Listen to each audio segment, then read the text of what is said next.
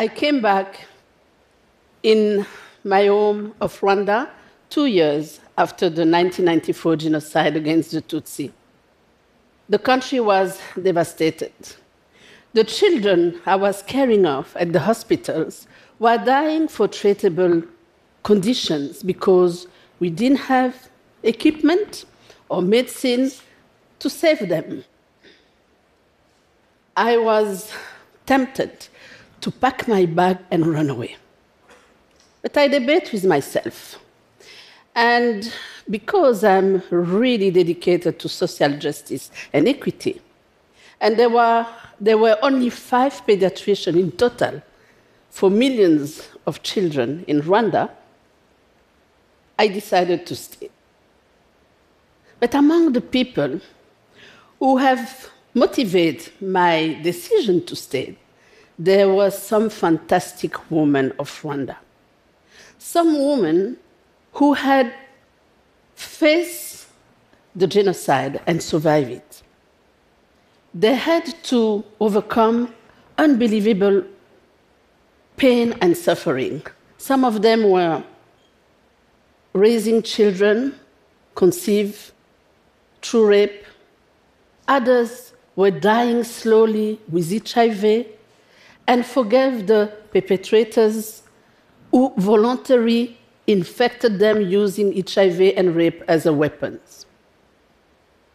So they inspired me. If they can do that, I can stay and try to do my best.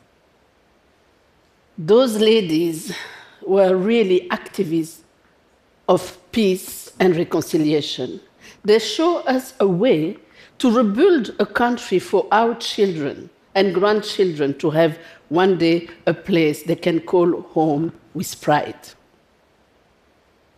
And you can ask yourself where this shift of mindset has brought our country. Today in Rwanda, we have the highest percentage of women in parliament. Wait that I tell you the, the percentage 61%. Today, we have the best campaign for vaccination of children, with among our success, 93% of our girls vaccinated against HPV to prevent them against cervical cancer. In this country is 54. We have reduced child mortality by 75%, maternal mortality by 80%. In early 2000, there were nine women who were dying every day around delivery and pregnancy. Today is around two. It's an unfinished agenda. We still have a long way to go. Two is still too much. But do, we, do I believe that those results are due because we had a big number of women in power position? I do. there is, yes, there is a study in the developing world who shows that if you improve the status of women, you improve the status of the community where they live. Up to 47% of decrease in child mortality. And even in this country where we are now, it's true. There is a study of a lady called Patricia Ullman who project that if women and men were at parity in state legislatures, there will be a drop of 14.5% in child mortality in America. So, we know that women, when they use their skills in leadership position, they enhance the entire population they are in charge for. And imagine what would happen if women were at parity with men all over the world what a huge benefit we could expect. Hmm? Oh, yeah. Because in general, we have different style of leadership. More inclusive, more empathetic, more caring for little children. And this makes the difference.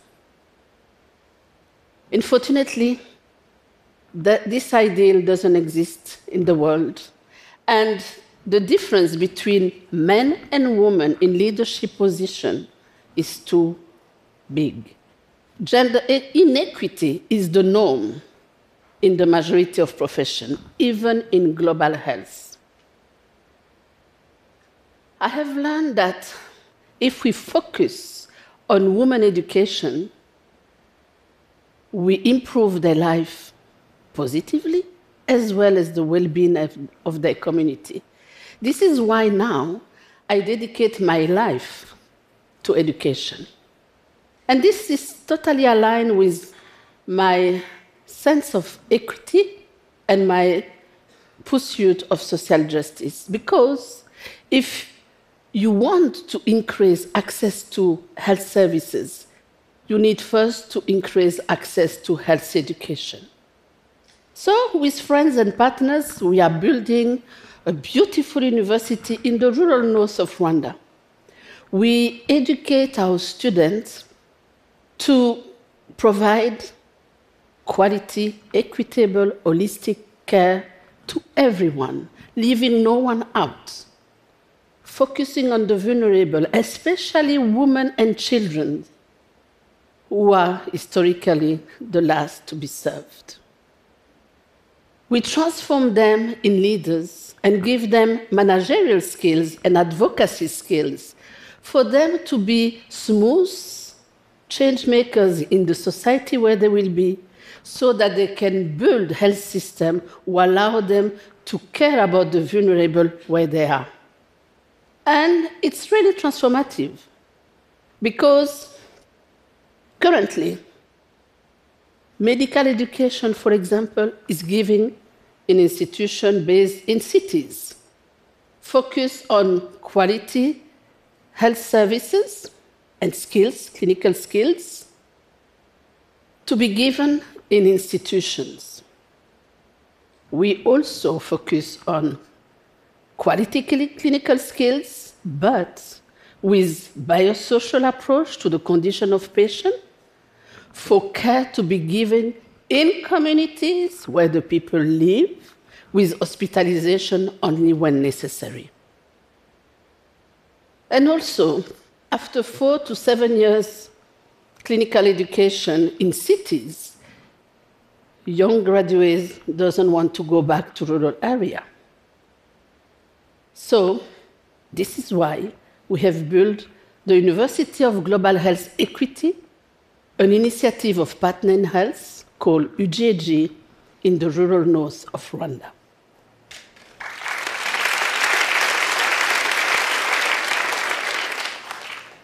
Our students are meant to go and change the world. They will come from all over. It's a global university. And will get the medical education for free at one condition. They have to serve the vulnerable across the world during six to nine years. They will keep their salary for themselves and their families, but turn the education we give in quality clinical services, especially for the vulnerable. And doing so, they sign an agreement at start that they will do that, a binding agreement. We don't want money. We have to go and mobilize the money. But they will turn this in quality service delivery for all. For this, of course, we need a strong gender equity agenda. And in all our classes, master's course, minimum of 50% of women.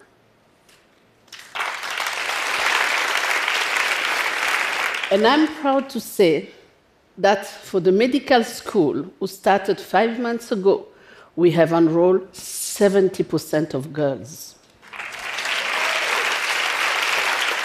This is a statement against the current inequity for women to access medical education in our continent. I believe in women education. This is why I applaud African ladies who go all over the world to increase their education, their skills, and their knowledge. But I hope they will bring that back to Africa to build the continent and make the continent a strong continent because I'm sure a stronger Africa will make the world stronger. Sure. And 23 years ago, I went back in Rwanda, in a broken Rwanda that now is still a poor country, but shining with a bright future. And I'm full of joy to have come back, even if some days were very difficult, and even if some day I was depressed because I didn't find the solution and people were dying or things were not moving enough. But I'm so proud to have contributed to improve my community. And this makes me full of joy. So, African woman from the diaspora, if you hear me, never forget your homeland. And when you are ready, come back home. I did so. It has fulfilled my life. So, come back home. Thank you.